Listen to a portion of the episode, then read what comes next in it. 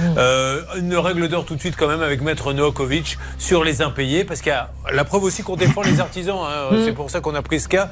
Euh, on défend absolument tout le monde. Règle d'or avec, bah, vous allez pouvoir la réapplaudir, elle adore ça. Maître Novakovic. Allez-y. Alors écoutez, dans cette hypothèse, vous avez la possibilité de contacter le ministère de la cohésion des territoires. C'est le ministère dont dépend l'ANA.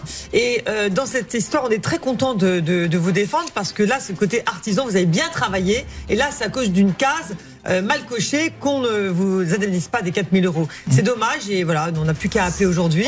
Mais il y a des recours, heureusement, à ce niveau-là. Le coup de la croix, quand même, si on Incroyable. peut pas en 2023 changer une croix alors qu'on peut aller euh, bientôt passer un week-end sur la Lune, moi je Ben suis oui. désespéré tout. Oui, Marine. Et pour la petite anecdote, justement, donc euh, le technicien s'est rendu chez la cliente pour euh, savoir si les travaux avaient bien été faits afin qu'il puisse toucher la prime.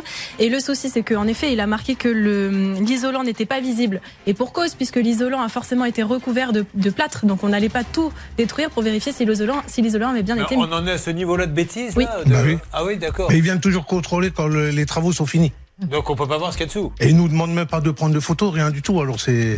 Donc ça veut dire que ce monsieur, si je lui dis de venir contrôler ma voiture et que le capot est fermé, il va dire il n'y a pas de moteur. Bah, en gros, oui. Voilà, vous voyez, j'ai- le sens quand même de la métaphore pour que les gens comprennent euh, C'est à peu près ça. hein. Oui. C'est tout à Non, mais fait. mais c'est d'une débilité sans nom.